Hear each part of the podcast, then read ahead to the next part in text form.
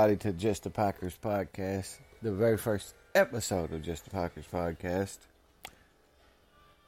I'm your resident host and fan, Justin Tubbs. And I'd just like to say hello to everybody. Thank you take, for taking the time to listen to us today. A lot of news going around the NFL and rumors. Uh, J.J. Watt was released by the Texans yesterday, and of course, as always, one of his landing spots is Green Bay, him being from Wisconsin.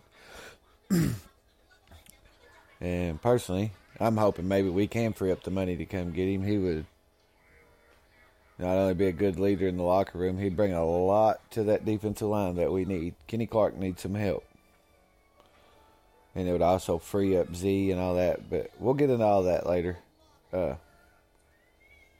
I know this is my first time on, and I just, you know, I like doing this podcast. I listen to a lot of other Packers podcasts, and I, I like the way the guys do it. But I thought maybe, you know, we could dive into the cap a little bit here. News about the Packers, free agency, and since it's the off season, be doing some mock drafts that you guys might want to be interested in participating in. Uh, if y'all are looking for a place to do your mock drafts, I tell you the best place to do them is uh, walk the walk the mock. They're the best mock draft simulator is. They have live drafts on that simulator, and you and 32 other people can join up and do drafts together like in real life, which is pretty cool. But anyway, let's talk about. Well, apparently the other big news is Aaron Rodgers is engaged just out of nowhere. That was a shock to everybody, but hey, happy for him. More power to him. If he, as long as he plays like he did last year, I don't think us should complain, right? So, but as far as salary cap news and stuff, there's a lot we need to do to get under the cap. I think we're 28 million over the cap as of right now, and we have a lot of free agents that we more than likely won't be able to re-sign. But we need to. Uh, I think a lot of that could be helped if we were to, let's say, sign Davante to an extension. That would free up his space for this year and push it off till next year. Plus, lock him up for years to come. Maybe extend Rodgers. I know a lot of people are going to say, well, yada yada, he's getting older. And Jordan Love. Most people that I've talked to don't like Jordan Love. I don't have a problem with them drafting him, just like I didn't have a problem with them drafting Rodgers when they drafted him. You never know. And you see what Drew Brees did this year. Last year, he looked good. This year, his arm just looks like it's not there like it was. Same with Ben Roethlisberger. And I doubt that's going to happen to Rodgers because he's got a lot more arm talent than just natural talent than those guys. But still, it's always good to have that and let him learn and grow under one of the greatest ever. Um, you know, so I say we extend him out and push some of his turning all his salary in this year into signing bonus and push it into next year. That'll save us about fifteen to eighteen million right there, just on Rodgers. And Adams will save us about ten. That gets us close to getting out of the cap right there. And more than likely, I hate to say it, I like Preston Smith, but he's probably gonna be cut because he had a down year. Even though personally, I don't see it as his fault. I say it was more the scheme. Mike Pettine had him dropping into coverage a lot instead of his first year in Green Bay when he was pass rushing a lot setting the edge on the run. But Rashan Gary is ascending, and he's physically more gifted. Za'Darius looked good as that. He didn't have as many pressures this year, but he still had a ton of sacks, and he's an impact player on the defense. Uh, they're more than likely going to drop the fifth year option on Jaire, which is a given, and hopefully work out a long term deal with him. He is the best corner in football. And we got a good safety duo in Savage and Amos. Amos has been more of an impact player than we thought would be coming over from Chicago. And he's always steady and in the right place. And Savage just keeps getting better and better as the weeks go on. So hopefully he'll go into year three even better than he was this year. Linebacker is a little bit of a question. Um, you know, we got they'll probably cut Kirksey because he was only healthy half the year, and he just didn't make an impact. Like Krys Barnes is good. According to PFF, Barnes was worse than Martin, but Barnes was on the field more than Martin because he understood the defense better, I think.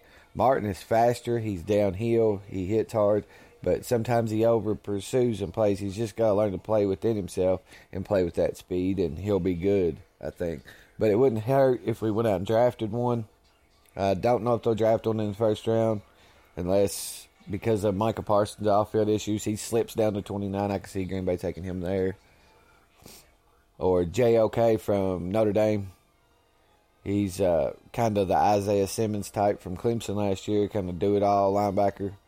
He's more be probably more of a weak side a weak weak side linebacker than you know your standard middle linebacker, but still he'll be an impact player. And Zaven Collins from Tulsa, he was the Chuck Bednarik Award winner, the best linebacker in college football last year.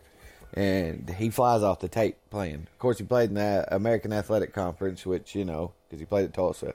So he didn't play as high a competition, but he still, even among those athletes, he stood out. So I think he'll be a good linebacker in the NFL. But once you get in the later rounds, you get Dylan Moses out of Alabama, who took a tremendous step back. Last year, in 2019, he missed because of torn ACL all season. In 2018, he was really good, but then in 2020, he took a, a huge step back. As far as you know, other linebackers out there to maybe follow, there's Monty Rice from Georgia. He's uh, third, fourth, fifth round. You got Jabril Cox from LSU, who could be in the same range, who could develop into a really good player. But if you're looking to get that impact player, you have to get him in the first round. That's the only way you're to be able to do it. But I don't know if they will. I think they'll probably lead more towards if they may take a wide receiver, but I'm thinking more they're going to take an offensive tackle or a corner because Kevin King's more than likely going. Uh, you know, if you get maybe Asante Samuel follows to 29, Asante Samuel Jr. If he does, he is a really good corner out of Florida State, just as good as his dad was in the NFL. He'll be just as good anyway. If not, I see him taking a tackle like uh, Liam Eichenberg out of Notre Dame or Teven Jenkins from Oklahoma State. Teven Jenkins is more of your standard right tackle. That's what he played in college, and and I think he can come in right now and play. But if they wait to take a tackle to the later rounds, like maybe the third, you can get Brady Christensen out of BYU, who impressed at the Senior Bowl. He's also 6'6", 330, I think, 300 or 330, I can't remember exactly. But he is a mauler. He's big. He needs a little work on his pass blocking, which he's good at pass blocking, but he's not great. But as far as run blocking goes, he will drive somebody off the line. If we can't re-sign um, Corey Linsley, then there's a good. If they don't get one in free agency, if they if they can move Elgton Jenkins over, obviously he can play anywhere on the line. He's a freak of nature. I've never seen a lineman that can just step from left tackle to right tackle and anywhere in between and just naturally fit. He might have been the best pick we had in the draft two years ago in the second round. But if they want to just take all natural center, there's uh, Drake Jackson out of Kentucky. Me being from Kentucky, I'm a huge Kentucky fan. I mean, that's part of it. But I've watched him. He started every game since his freshman year, and he was the quarterback. Didn't change the plays on the field. He set the line and took the audibles on the field as a center. He's really intelligent. He's not as big, but he processes blocks and he gets to the second level easily. He could come in and day one be the starter. And you could get him probably I think a lot of mocks I see him ranked at like the 105th prospect. So that, you know, unless somebody reaches and grabs him early, which he would still be good. See him going somewhere to the mid thirds all the way to the first to early fifth. I mean, he is but we'll get all into more of that later on. I was just giving y'all a little bit of what, you know, I've been thinking about and what I want to talk to you guys about when I'm on here. Uh, like I said, this is the very first podcast, so I hope we can get y'all listen more listening. I've been talking to a guy, pretty sure his name's Tim from Walk the Mock. Really nice guy. I've been emailing him back and forth. To send him a few things about what I got going on. He's talking about maybe doing some cross promotion if I can get more people to listen, you know. So maybe if y'all like doing mock drafts and we can get this rolling a little more, I could get him you know, to maybe give y'all a promo. Right now, if you go to Walk the Mock, there is a promo code for a free month for their for their site. It, it gives you a free month to use all the premium stuff on their on their site, which is really cool. They've got like five different draft things. You can do no trades, trades, do it where you're the GM of all teams. You can do live drafts, like I said earlier, with thirty, uh, thirty-two other, up to thirty-two other people, and you can do it from one round, seven rounds, trades, no trades, however you want to do it. It's really cool. I just finished up a couple live drafts to hear this last week or two. One with a guy I don't know if I should say his name. He's from another. He does another podcast, and I talk to him a lot. Um, he does another Packers podcast. I finished up one with him. We had a really good draft. It's over on his YouTube page. I have to talk to him to see if I can. I don't know if I can, you know, put him out there like that or not. And I, you know, I don't want to get him in trouble or get him upset. So I'll make sure I can.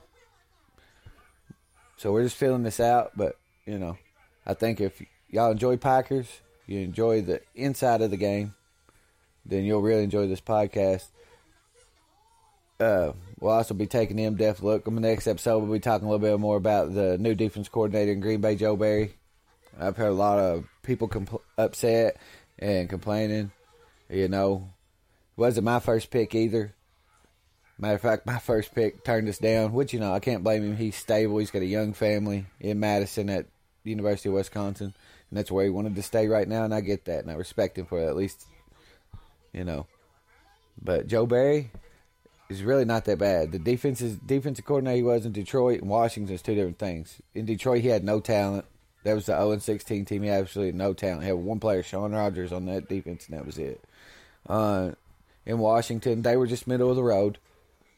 But he's learned under Brandon Staley, Wade Phillips, Monte Kiffin. He's going to bring like a 3 4 Tampa 2 mixed scheme, and I think it'll work good in this defense. That's why I was saying we need to maybe if these guys don't, if you don't think these guys will take a second year jump, then you need then we need to get an impact middle linebacker because with the in that defense, an impact middle linebacker makes the difference. He was on the team, he coached on the teams that Derrick Brooks was on, uh, and stuff. You know, everywhere, just about everywhere he's been, there's been an impact middle linebacker, and because it makes this defense run a lot better. So you know, he had Cory Littleton and in Los Angeles up until this year. He took him, coached him because he's a linebackers coach by trade.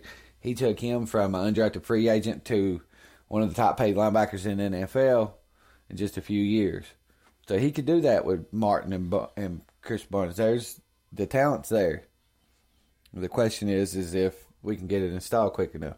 But I think we might need another impact linebacker. But we'll get into all that next time like I said, this is my first recording. I don't have a lot of time left.